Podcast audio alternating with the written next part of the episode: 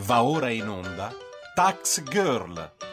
Tutto quello che vorreste sapere sulle tasse ma non avete il coraggio di chiedere. Money, money, money must be funny in a rich man's world. Buongiorno e buon sabato mattina, io sono Giorgia Pacione di Bello e questo è Tax Girl, l'appuntamento settimanale di Radio Libertà con il fisco. Allora, una puntata che in realtà eh, sarà centrata sul tema eh, energetico. In una prima parte parleremo insomma di un servizio che anche eh, aiuta molti mh, cittadini per recuperare soldi eh, legati alle bollette e dall'altra parte eh, cercheremo di fare invece una panoramica eh, sulla situazione insomma delle imprese italiane con questo caro bollette. Vi avviso anche che nella seconda parte apriremo le telefonate, quindi se volete chiamare aspettate insomma eh, dopo la pubblicità che eh, apriremo le linee. Ma eh, adesso vi volevo un attimo fare anche eh, il punto dal punto di vista appunto fiscale, scusate il gioco di parole, per quanto riguarda la nostra amica delega fiscale. E perché? Perché come sapete dentro la delega fiscale che ormai vi ho eh, annoiato anche questo documento che contiene eh, la cosiddetta riforma del fisco, quindi andranno a cambiare molte regole che impatteranno sulla eh, vita nostra, insomma, per i prossimi eh, dieci anni e adesso appunto è in discussione in Commissione Finanze. Doveva già arrivare eh, in discussione a iniziare il percorso, l'iter appunto parlamentare già inizio marzo, dopo l'elezione del Presidente della Repubblica, così non è stato, sono stati, sono stati diversi intoppi. Vi ricordate che abbiamo parlato del tema del catasso, sul quale il governo aveva detto o così o noi ce ne andiamo. Adesso si sta riproponendo la questione sulla flat tax e eh, questa settimana insomma le tensioni non sono mancate. Cosa è successo? Non sono mancate tanto che è slittato ancora il tavolo sulla delega fiscale. La riunione che infatti era prevista per eh, mercoledì della scorsa settimana in Commissione Finanze è stata spostata a questa settimana che deve venire eh, e il motivo è perché il governo non ha ancora trovato una sintesi su alcuni temi all'interno della maggioranza che la maggioranza aveva proposto. Perché vi ricordo che settimana scorsa eh, c'era stata una situazione di forte tensione in una riunione appunto di maggioranza eh, su diversi temi fiscali. In particolare c'era stato un forte disaccordo eh, sulla flat tax. La flat tax che è voluta da tutto il mondo del centrodestra e dall'altra parte c'è soprattutto il mondo del centro-sinistra capeggiato più dal PD che in realtà ehm, non ha mai visto di buon occhio questa tassazione e adesso vorrebbe in qualche modo eh, spingere diciamo, chi supera la soglia dei 65.000 euro a rientrare nel regime ordinario, quindi regime IRPEF. Il Movimento 5 Stelle in realtà ha una posizione molto ibrida perché ha proposto la sua Easy Tax anche perché vi ricordo che il movimento è stato al governo con la Lega e aveva comunque app- anche appoggiato la flat tax e anche l'ampliamento della flat tax. Comunque adesso eh, dice che eh, secondo loro non è più il caso di ampliare la flat tax oltre i 65 mila euro perché la flat tax contiene certe distorsioni, insomma ne abbiamo anche parlato sabato scorso e comunque la loro proposta è quella di proporre appunto uno scivolo ehm, di due o più anni in modo da accompagnare chi supera i 65.000 euro gradualmente verso eh, l'IRPEF, quindi verso l'introduzione a un regime eh, di tassazione ordinato. Significa che fondamentalmente se prima la tassa era il 15%, in questo scivolo sarà leggermente più alto, magari sarà il 20%, insomma poi Staremo a vedere. Mm, comunque tutte queste proposte sono state eh, appunto presentate al governo in queste eh, riunioni eh, tra appunto il MEF un esponente del governo e il, i vari partiti. E alla fine settimana scorsa, eh, anzi due settimane fa, scusate, l'esecutivo avrebbe dovuto eh, pubblicare, insomma condividere un documento di sintesi, questo documento dove si eh, sarebbe eh, riuscito a trovare una sorta di punto d'incontro tra le idee eh, appunto più eh, estreme così de, appunto, della destra, le idee più estreme della sinistra, si sarebbe insomma dovete, dovuto trovare un punto di incontro. Così non è stato, così non è stato tanto che appunto la, eh, la, mm, la riunione prevista eh, mercoledì è, è, dovuta slittare perché non è anche previste le votazioni. La uh, riunione è slittata e eh, mercoledì, appunto, eh, come da calendario della, della, Camera, vi ho detto ci sarebbero dovute proseguire le votazioni sulla delega fiscale, ma eh, insomma questo compromesso tecnico del MEF è stato ancora spostato avanti. E, ma tra l'altro vi volevo anche ricordare, scusate, che tra gli altri nodi presentati non c'è soltanto la flat tax, ma c'è anche l'abolizione dell'IRAP per i soggetti ancora esclusi ehm, e anche il cashback fiscale. Anche questo è un tema che abbiamo affrontato nella scorsa puntata che riguardi il poter mettere le detrazioni e le deduzioni eh, detraibili su base mensile al posto che dentro il 730. Eh, i, tecnici del, Me, scusate, del MEF, quindi sì del Tesoro, stanno cercando di fare una sintesi, si dice che questa sintesi comunque sarebbe dovuta arrivare alla fine di questa settimana. Eh, e si spera che sia arrivata anche perché da calendario della, della Commissione Finanze i lavori dovranno riprendere appunto settimana prossima, in particolare martedì, quindi a martedì 5 aprile si farà una full immersion, cioè si farà martedì, mercoledì, giovedì eh, e poi la settimana successiva sì, eh, l'obiettivo è quello di chiudere l'analisi sentendo anche i pareri delle altre commissioni. Perché questa fretta? Perché si è stabilito come data per iniziare l'iter al, nelle Camere, quindi di discussione in Parlamento della delega fiscale, il 19 aprile. Quindi insomma si dovrà fare nelle due settimane, tra l'altro prima di Pasqua, una vera e propria corsa per arrivare poi subito dopo Pasqua a iniziare a, a, insomma, a, discutere in Parlamento di questi lavori. Vi devo dire che i presupposti non sono dei più pacifici, anche perché è proprio una corsa contro il tempo e soprattutto si parte dal presupposto che il documento di sintesi eh, tecnico che presenterà il governo metterà d'accordo tutti i partiti quindi tutta la maggioranza, scusate. E non è un, um, un, presupposto così semplice da soddisfare, perché vi ricordo che eh, sul tema del catasto ehm, c'è stata una divisione netta all'interno della Commissione Finanze, eh, c'è stato un voto di 22 contro 23, quindi proprio un, quasi un 50-50 e questo non ha fatto bene al, al governo. Eh, adesso il tema catasto non è del tutto risolto, eh, cioè per esempio eh, notizie comunque di qualche giorno fa, la stessa Forza Italia che ha parlato con Draghi ha detto che non è d'accordo con tutto l'articolo eh, sul catasto, soprattutto sull'adeguamento al, al valore di mercato, perché si ha paura che si aumentino le tasse e ovviamente qual era eh, l'aspetto che hanno sottolineato quelli di Forza Italia noi ci fidiamo del Premier, siamo sicuri che Draghi in questo momento non aumenterà le tasse, ma chissà cosa succederà nel prossimo governo, no? Quindi chi andrà successivamente al governo potrebbe, eh, con in mano questa, questa delega, potrebbe benissimo decidere di aumentare la tassazione. Insomma, come sappiamo, la Lega è, eh, ma la, la, lo continua a dire, è totalmente sfavorevole a questo, a questo um, emendamento e quindi anche qui non c'è molta serenità.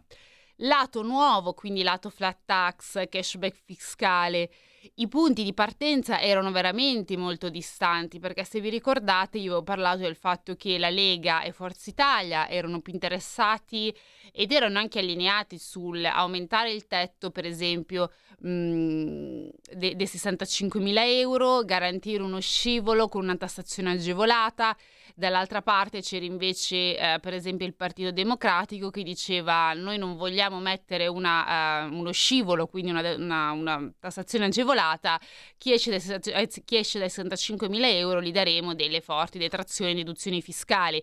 Insomma, sono visioni diametralmente opposte, quella forse un po' intermedia è quella del Movimento 5 Stelle che però è molto rigido sul, per esempio, aumentare eh, la soglia dei 65.000 euro. Eh, e quindi, insomma, anche qui eh, la, il punto è molto diverso. Vi ricordo anche la visione del governo. Il governo stesso aveva detto o manteniamo la flat tax così com'è, quindi com'è attualmente adesso, oppure l'eliminiamo totalmente.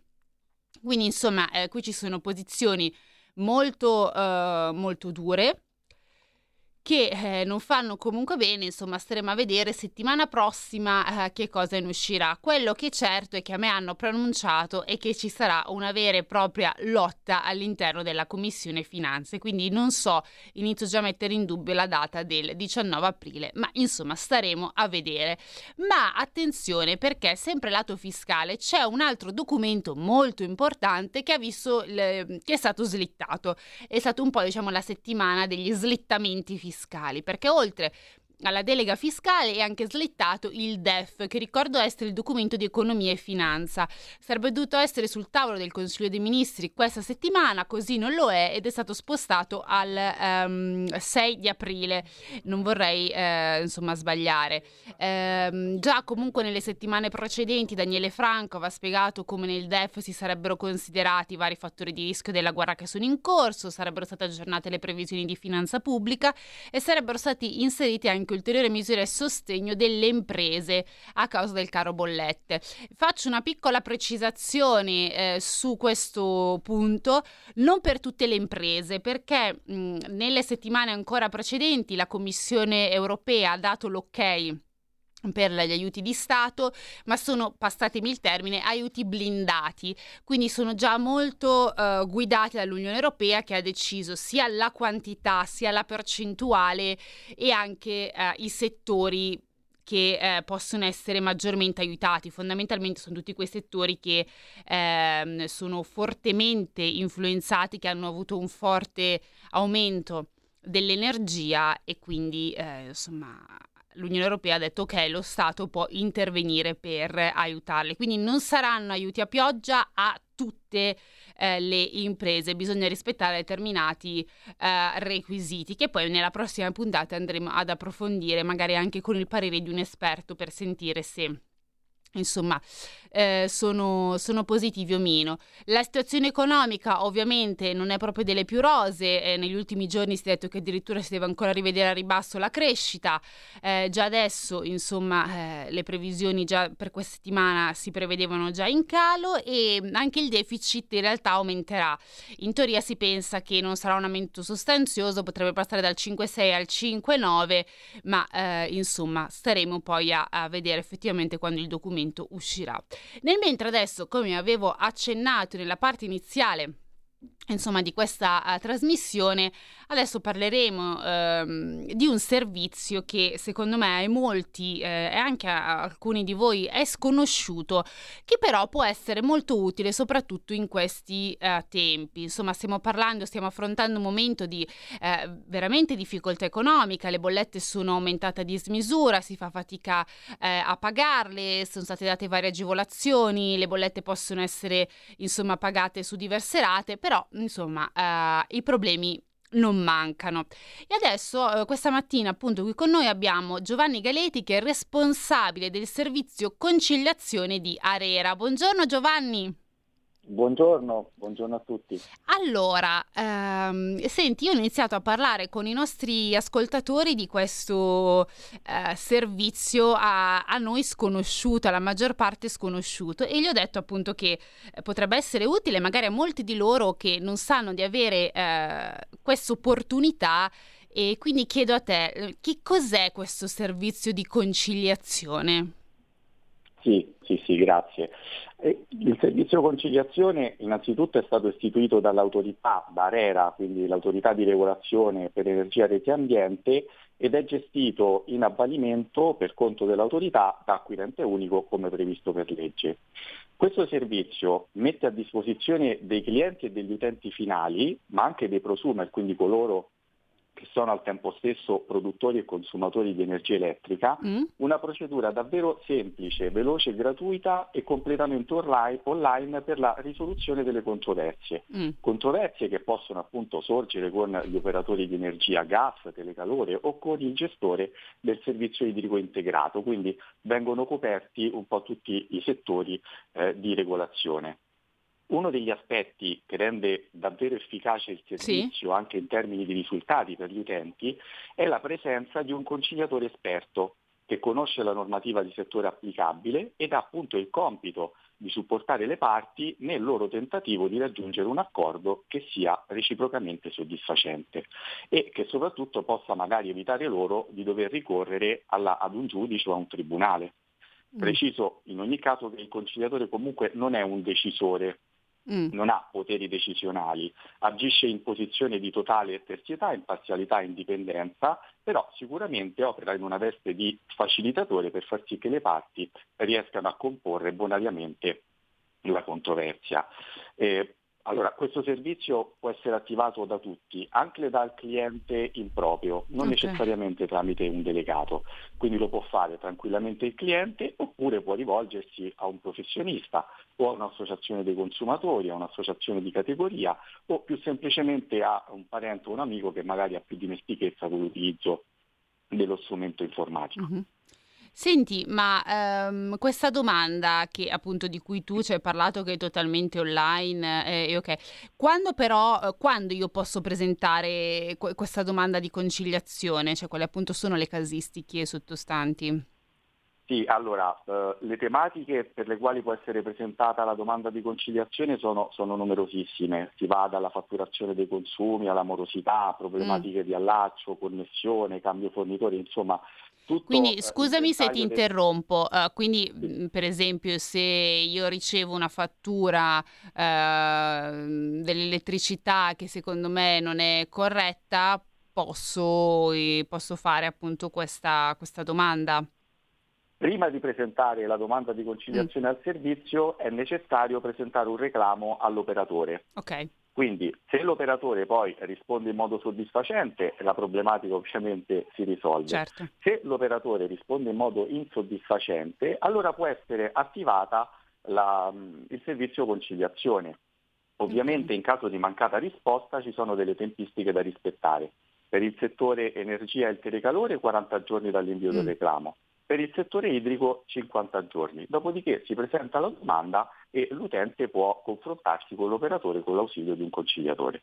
Ah, ok. No, ho fatto questa precisazione perché magari eh, a molti sarà capitato appunto in questo periodo di avere eh, magari proprio la bolletta elettrica eh, e quindi appunto come ci ha spiegato Giovanni, prima rivolgetevi al vostro operatore per, eh, eh, per avere dei chiarimenti e poi nel caso a questo servizio di conciliazione che adesso in realtà entriamo nel merito perché ok, capisco per esempio che non so, mi è arrivata una bolletta dell'elettricità estremamente alta, chiamo il mio operatore, il mio operatore non mi fornisce una risposta, non me la fornisce su, eh, insomma in modo soddisfacente, quindi decido di attivare attivare questo servizio di conciliazione che mi è stato detto che la procedura è tutto online e quindi io ti chiedo ma questa procedura online come funziona?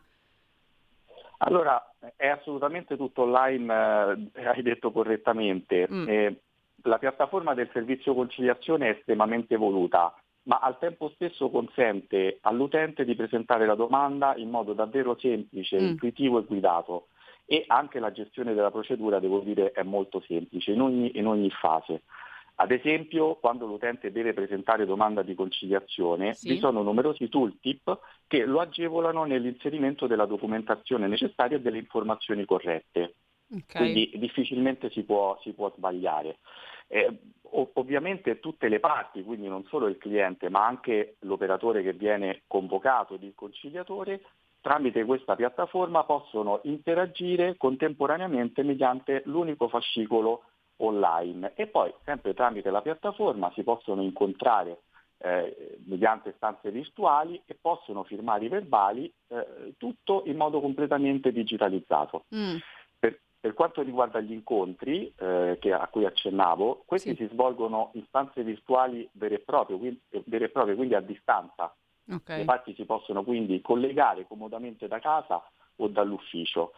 Eh, per quanto riguarda gli strumenti possono utilizzare un PC o un, dis- un, dispositivo mobile, quindi uno smartphone, un tablet e si possono appunto incontrare in un ambiente anche eh, per loro conosciuto che, che, li mette in tranquillità per poter affrontare la, la controversia con la controparte, sempre ricordiamo con l'ausilio eh, di un conciliatore. Mm, Eh, ok. per fare un esempio, Sì. eh, il conciliatore quando si trova ad esempio a scrivere il verbale Mm, può condividerlo con le parti per far sì che queste possano leggerlo, comprenderlo eh, in, tutti, in tutti i termini e quindi poi arrivare alla fine della conciliazione avendo ben compreso quello che appunto stanno per, per, eh, sottoscrivere. Un'altra, mh, un'altra novità importante eh, è la presenza di un'app, quindi gli utenti hanno un'app loro dedicata con cui è possibile gestire in ogni fase la procedura di conciliazione e l'app ovviamente può essere scaricata eh, dai- dagli store quelli classici, sia Sì. per Apple che per eh, Android. ok. Per attivare la procedura ci si può collegare eh, al link portalesportello.it oppure a conciliazione.arera.it dove si possono trovare anche informazioni utili più in generale sulla, sulla procedura e il funzionamento del servizio. Mm. Poi dopo ricordiamo alla fine questo, mm, questo, diciamo, questo link, così magari eh, chi se l'è perso adesso se lo può annotare con comodità. Senti, eh, mentre parlavi, eh, mi hai detto poi il documento può essere firmato, eh, però io ti dico, scusami, ma sei tutto online. eh, I verbali quindi come vengono firmati? Perché può, può sembrare una domanda banale, ma magari per una persona che mh, magari non ha neanche molta dimestichezza con la tecnologia è una domanda che, che si pone. Come si possono, come vengono firmati questi verbali dalle parti? Sì, no- non è affatto banale come domanda anzi ti, ti ringrazio perché questo è un elemento importante da precisare. Le parti, grazie al servizio, possono ottenere gratuitamente una firma elettronica qualificata. Ecco. all'esito ovviamente di una breve procedura di identificazione che richiede o un'autenticazione da effettuare mediante SPID oppure un breve e rapido processo di riconoscimento a distanza, sempre a distanza virtuale e quindi completamente online, dalla durata di 5 minuti circa Mm, che viene gestito dal conciliatore del servizio. Questa firma oltretutto non, non è utilizzabile soltanto per quella procedura di conciliazione specifica, può essere utilizzata anche per ulteriori procedure di conciliazioni, perché la validità del certificato è legata alla durata del documento d'identità che è stato utilizzato per l'identificazione, quindi potenzialmente per numerose conciliazioni è valida la firma.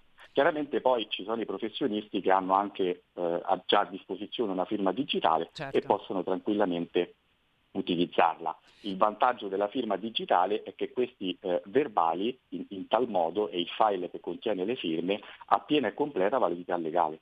Certo, infatti questo passaggio è molto eh, importante perché eh, giustamente essendo tutto online, la domanda che poi molti magari si stavano ponendo è sì, ma io come, come firmo questo eh, documento? E quindi anche qui il fatto che venga, firma- che venga mh, data appunto una firma digitale, eh, direi che è anche questa un'agevolazione insomma molto eh, importante.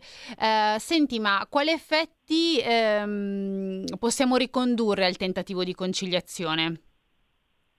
Sì, anche questo eh, è un aspetto che, che merita molta attenzione.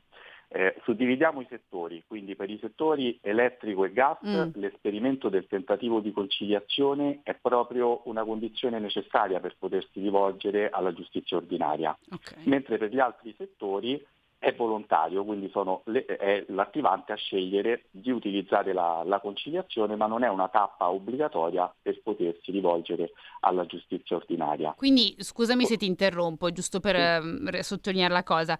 Eh, per gas ed elettricità io devo comunque per forza passare da questo servizio eh, prima di, nel caso, accedere alla giustizia ordinaria e invece per gli altri è un'opzione, diciamo, opzionale, giusto? Esatto, Ok. esatto. Chiaramente non c'è solo il servizio conciliazione, ci si può rivolgere anche ad altre eh, forme di, eh, di- di conciliazione e mediazione per poter andare in, Mhm. andare in giudizio, però chiaramente questo è il servizio conciliazione dell'autorità gratuito e messo a disposizione, a disposizione degli utenti. E, mh, un altro aspetto fondamentale, che è una peculiarità del servizio, che per quanto riguarda il settore energia, quindi elettricità e gas, Sì. ma anche buona parte eh, del- dei gestori del, del- del servizio idrico, gli operatori e i gestori sono obbligati a partecipare al servizio se convocati dal servizio conciliazione. quindi non è per loro una scelta ma devono necessariamente partecipare. Questo è ovviamente un vantaggio per gli utenti che sanno poi di, di poter trovare dall'altra parte qualcuno con cui potersi confronta- confrontare. Appunto. L'altro aspetto importante riguarda, prima mi parlavi degli effetti, sì. eh, il verbale di accordo sottoscritto per il settore energia costituisce un vero e proprio titolo esecutivo. Mm. Quindi qualora una delle parti non dovesse adempiere a quegli impegni, eh, questo verbale è un vero e proprio titolo che direttamente può essere fatto valere dinanzi alla giustizia ordinaria, mentre per il settore idrico e telecalore per il momento vige una disciplina transitoria, quindi l'eventuale verbale equivale ad una, ad una transazione, con okay. cui le parti, come qualsiasi transazione, pongono fine ad una lite già incominciata o ne prevengono una futura. Mm. Senti, eh, sono in realtà è una più una curiosità mia, ma che magari dà anche la contezza di, insomma, di, quanti, di, qua, di quanto si conosce questo servizio, eccetera. Eh, annualmente tu sai darmi eh, i numeri che fa registrare appunto questo servizio di conciliazione? Sì, sì, molto volentieri. Ah, okay. eh, nel, nel, 2021 noi abbiamo gestito ben 20.428 ah, beh, non poche direi, non poche. Non poche, mm. considerando che poi non vi sono forme di gestione semplificata, ma eh, in buona sostanza eh, le procedure ammissibili vengono tutte gestite con incontri veri e propri e con la presenza di un conciliatore. E oltretutto da mettere in evidenza il tasso di successo, ossia quanti verbali di accordo, la percentuale degli accordi sottoscritta e stiamo intorno ad un 70%, quindi è veramente molto, molto efficace. In termini numerici sì. eh, considera che dal 2017 ad oggi eh, i volumi di ingresso si sono praticamente raddoppiati, perché noi nel 2017 abbiamo gestito circa 10.500 domande e nel 2021 20.428 come dicevo e il primo trimestre del 2022 registra un ulteriore trend in crescita, ah, quindi bene. probabilmente anche quest'anno eh, continueremo a crescere rispetto al, al precedente anno. Senti, io ti devo chiedere eh, un, un, piccolo favore, se mi puoi aspettare subito dopo la pubblicità perché ti voglio fare un'ultima domanda prima di lasciarsi andare, ci puoi aspettare 5 minuti? Certo, volentieri. Ok, allora adesso diamo un attimo la pubblicità e poi torniamo con il nostro ospite che finiamo la, la chiacchierata. La tua radio è ascoltabile anche con la televisione in digitale. Sul telecomando della televisione digitale o del tuo ricevitore digitale puoi scegliere se vedere la TV o ascoltare la radio. Risintonizza i canali radio e troverai anche Radio Libertà, canale 252.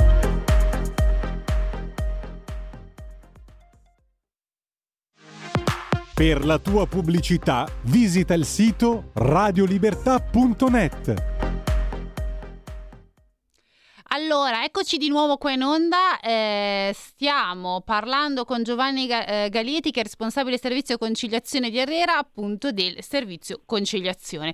Io ti ho tenuto qua e l'ho tenuto qua in ostaggio perché volevo fargli un'ultima eh, domanda, nel senso che eh, quando ho introdotto il tema abbiamo parlato che stiamo attraversando appunto questo momento di eh, crisi anche economica, questo però ha, forte, ha forti ripercussioni sui bilanci familiari e è indubbio che anche la componente energetica sta mettendo fortemente in crisi ehm, molte, non soltanto realtà italiane, ma anche famiglie italiane.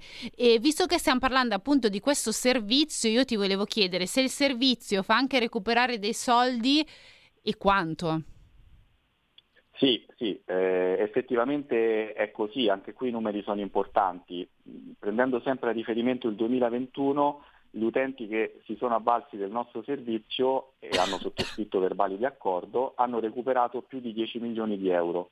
Eh. Considera che mm. eh, questo dato è oltretutto sottostimato perché non mm. sempre è possibile intercettare il valore recuperato dall'utente al termine della conciliazione, quando magari so, l'operatore si impegna ad emettere una fattura di rettifica ma non se ne conosce in quel momento il, il valore. Oltretutto questo importo non tiene in considerazione anche i vantaggi indiretti, come ad esempio quello di non doversi rivolgere alla giustizia ordinaria per la risoluzione del problema, certo. che sicuramente ha costi diversi perché ricordiamo il servizio è, è gratuito. e, e, sono tantissimi gli utenti che hanno beneficiato uh, di, questi, di, questi, vantaggi perché per maggior, nella maggior parte dei casi gestiamo noi controversie che possono essere ricondotte um, in controversie uh, small claims, quindi da, dal valore non superiore ai 5.000 euro.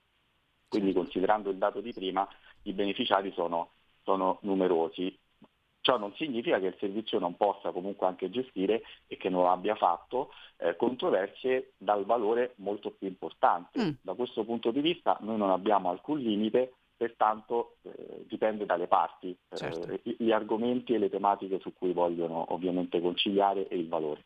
Allora, senti, prima di salutarti ti volevo chiedere se puoi ricordare ai nostri radioascoltatori il sito uh, che citavi prima uh, dove, dove, collegarsi per appunto trovare questo, questo servizio di conciliazione. Ok, allora conciliazione.arera.it eh, da lì è possibile ottenere sì. informazioni e, coll- e, collegarsi ovviamente alla piattaforma, oppure direttamente portale sportello.it eh, che dà accesso alla, alla, piattaforma. Ricordo anche che è possibile scaricare l'app per collegarsi e attivare direttamente la procedura. Ok, fantastico. Allora, eh, io intanto ringrazio appunto Giovanni Galetti, responsabile servizio conciliazione di Arera, per essere stato qui con noi questa mattina, quindi grazie ancora Giovanni. Grazie a voi. E noi adesso rifacciamo una pausa, dopo la canzone torniamo a parlare sempre di energia.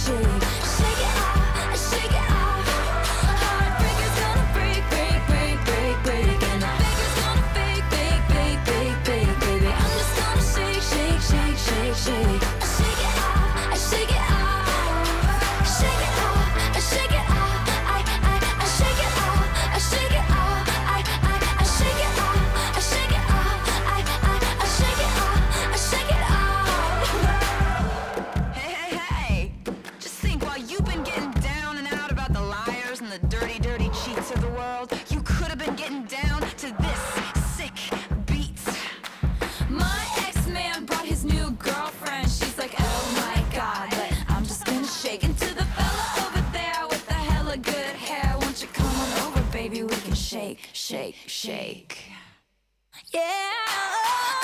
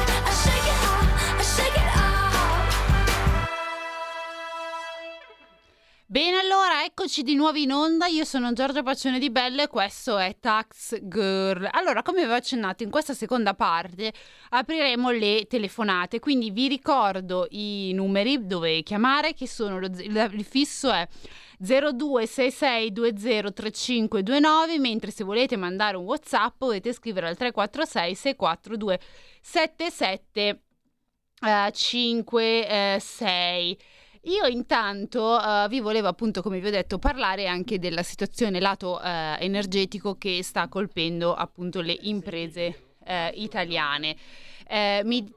Non c'è più... No, ok, allora io vado avanti, va bene. Nel caso l'ascoltatore di prima che ci ha chiamato può ovviamente Uh, richiamare. Allora, perché vi volevo appunto parlare della situazione energetica e della crisi energetica che molte ehm, non soltanto anche famiglie ma anche attività economiche stanno vivendo. E ehm, recentemente ho letto appunto quest'ultima ricerca fatta da Cerved che fotografa appunto una situazione abbastanza precaria perché loro dicono come nel secondo trimestre del 2021 quindi parliamo già dell'anno scorso, il valore delle fatture non pagate era pari all'11,2% di quelle scadute e in scadenza, il valore più basso osservato dal 2012 ad oggi. L'attuale fase è invece caratterizzata da una forte prudenza di chi concede credito commerciale con una maggiore attenzione alla selezione da parte dei fornitori che si concretizza in scadenze più rigide in fattura. Ovviamente si ha paura che non paghino. Mm, la maggiore cautela eh, e gli impegni più brevi hanno generato una maggiore puntualità nei pagamenti e tempi più rapidi di liquidazione delle fatture, che hanno raggiunto un minimo storico, 69,9 giorni medi, per saldare una uh, fattura. Io allora qua, tra l'altro, mi sono... Ah, ok, in onda. Ok. Allora, prima di continuare appunto a parlarvi di imprese, mi dicono che si è ricollegato l'ascoltatore di prima. Quindi, buongiorno. Ciao, sono Paolo da Verona. Sì, ciao Paolo. Ascolta, parlando di tassazione, sì. uh, la tassazione è strumento, il principale strumento della guerra economica europea. Sai, oggi si parla molto di guerra economica, no? Mm-hmm. Uh, mi riferisco al colpo di Stato Monti, al colpo di Stato europeo, quello famoso dello spread fatto da Monti che eh, il gran tassatore, no? che l'Unione Europea ha mandato per tassare le piccole, medie e grandi imprese nazionali italiane, ripeto, nazionali. Mentre Monti veniva mandato a tassare le imprese nazionali, che il governo Bossi-Berlusconi nazionalista non voleva tassare, l'Unione Europea trasformava l'Europa in un paradiso fiscale per le multinazionali, perché le multinazionali, come si sa, eh, diciamo, non si sa per quale motivo, no, le tasse non le pagavano. In questo modo eh, si è preparata la sostituzione dei non adatti, no? Sai che il razzismo è l'eliminazione dei non adatti. Infatti eh, ci hanno detto che le piccole, medie e grandi imprese nazionali non erano adatti alla mondializzazione, alla globalizzazione, no? perché erano adatte solo ovviamente le multinazionali che non pagavano tasse e quindi le multinazionali sostituiscono le imprese nazionali italiane ultratassate da Monti. Ciao. Ciao, grazie. Allora, beh, allora, il problema comunque del, dell'elusione fiscale a livello dentro l'Unione Europea e anche fuori eh, purtroppo è un problema che adesso sta passando molto in secondo piano, ma che tanto non si è riuscita neanche a risolvere in momenti di pace. Eh, è assolutamente vero che ci sono all'interno dell'Unione Europea diversi paradisi fiscali, insomma ne abbiamo anche parlato l'anno scorso con voi diverse volte, parliamo dell'Olanda, Lussemburgo, Cipro, Malta, eh, insomma mm, ne, ne abbiamo veramente tanti che offrono il Regno Unito, anche l'Irlanda, che offrono una tassazione Regno Unito adesso è fuori dall'Unione, ma comunque anche quando era dentro non è che era uno stinco di santo, eh, che offrivano una tassazione estremamente agevolata e effettivamente sì, il risultato era che queste multinazionali eh, alla fine pagavano molte meno tasse rispetto a una, una piccola media azienda eh, nazionale. Eh, questo purtroppo succede e al momento però, come vedete, tutta la situazione insomma, di, di questo aspetto si sta molto tralasciando, ma vi ricordo che anche in periodo di pace si è fatto ben poco perché l'ostacolo principale era che anche all'interno dell'Unione Europea ci sono paradisi fiscali che hanno tutto eh, il loro interesse a mantenere questo status. E quindi insomma sarà un problema molto difficile da risolvere eh, anche all'interno dell'Unione Europea per non parlare poi insomma fuori dall'Unione.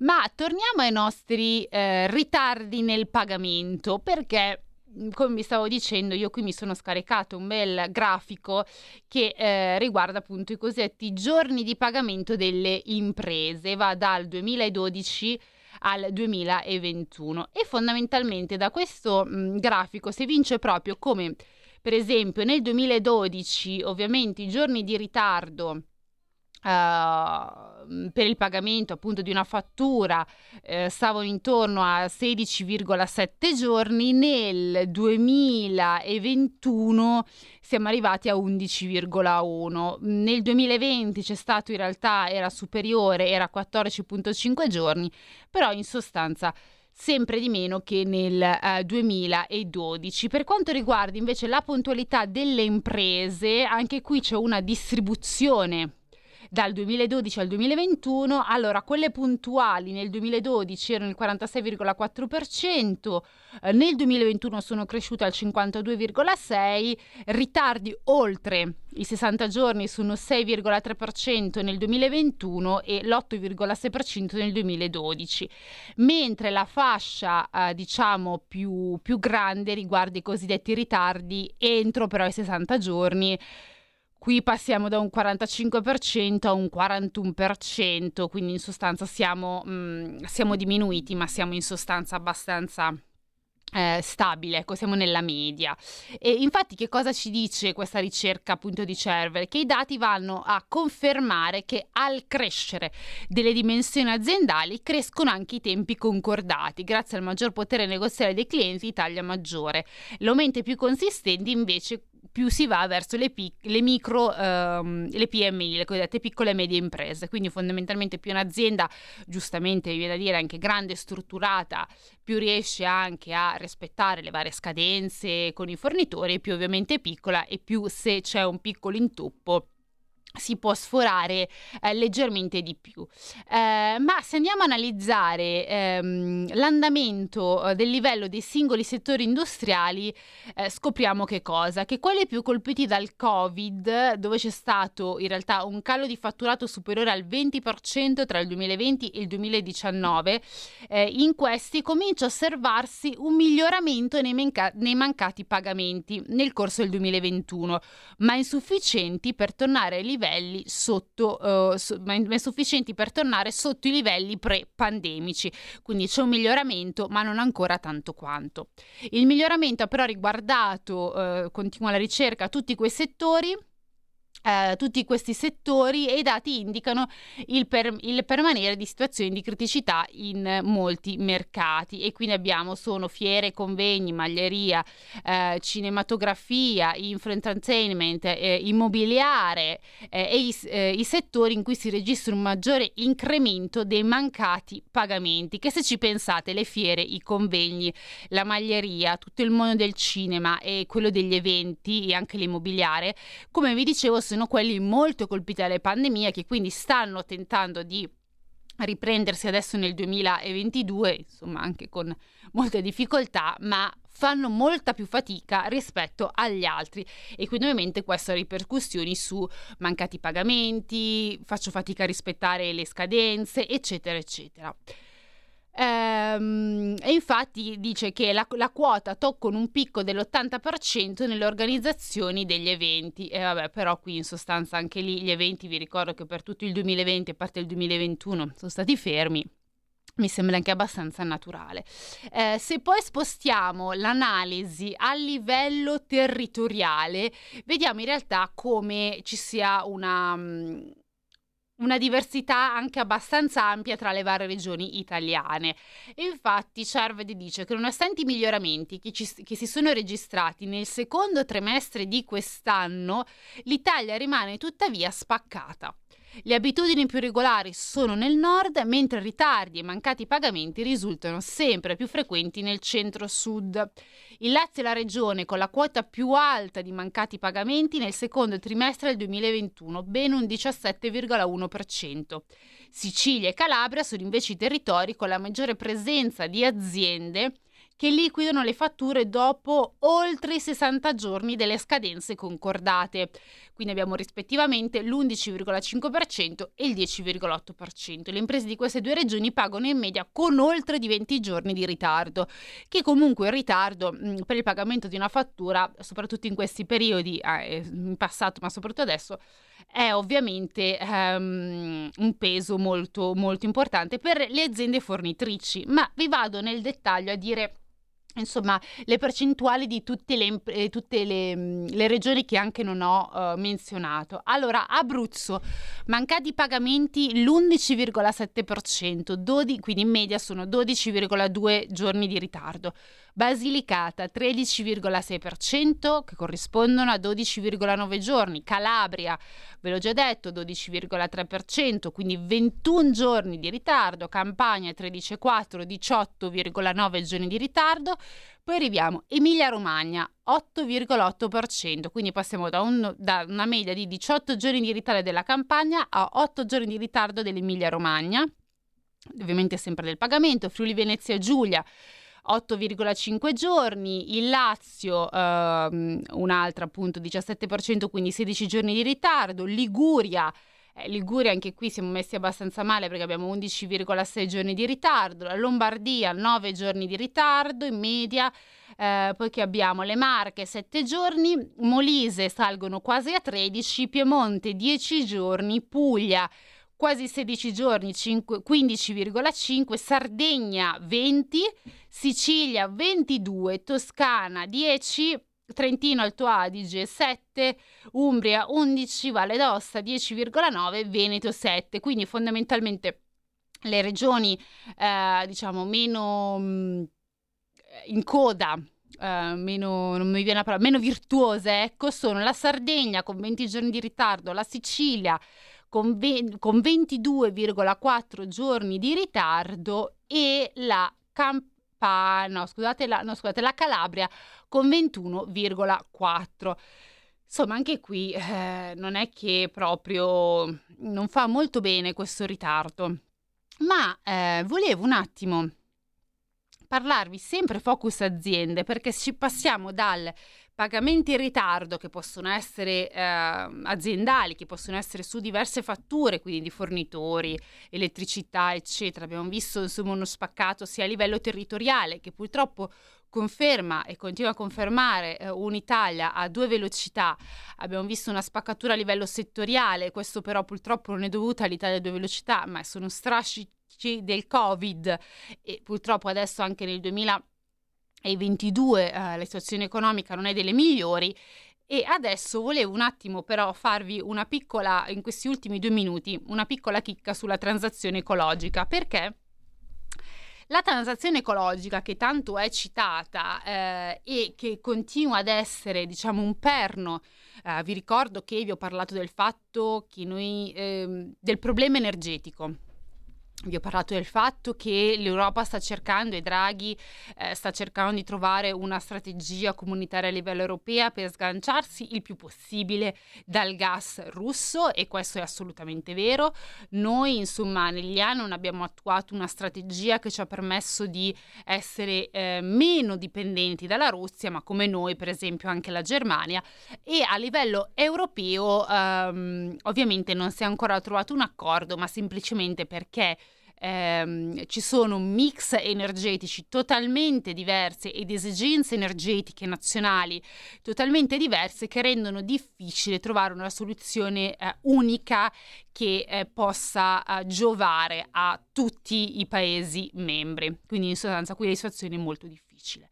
Un punto però su cui l'Unione Europea continua a battere è questo della transazione eh, ecologica, quindi continua a dire che bisogna puntare appunto su una, un'energia sempre più green e che questo eh, nel medio-lungo periodo ci potrebbe effettivamente staccare dal gas russo. E a proposito di questo, io vi vorrei soltanto dire che eh, anche qui ci sono diverse analisi e soprattutto una che mi ha colpito particolarmente perché è Focus Italia e, e purtroppo insomma noi dobbiamo anche preoccuparci delle nostre aziende dove si dice che ci sono 35.000 società di capitali a rischio per gli investimenti eh, necessari da fare in ambito verde. E che cosa dice? Un'analisi condotta su 683.000 società di capitali indica che i processi di riconversione richiesti nel nuovo contesto, quindi per passare a un'economia verde,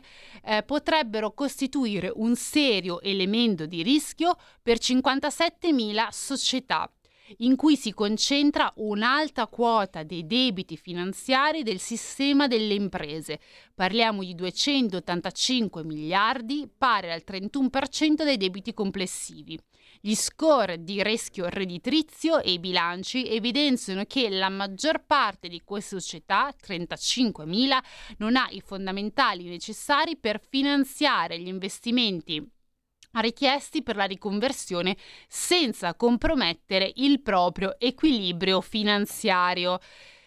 E um, questi sono praticamente dei, um, il, il, succo, quindi la sintesi principale di questa ricerca fatta da Cerved che si è basata eh, sulla tassonomia appunto dell'Unione Europea sulle attività sostenibili. Quindi in sostanza anche qui Certo, sicuramente andare verso un'economia più verde è giusto ed è positivo, ma attenzione anche agli effetti boomerang che questo potrà avere se non attuate nel modo corretto e con intelligenza sulle nostre aziende italiane.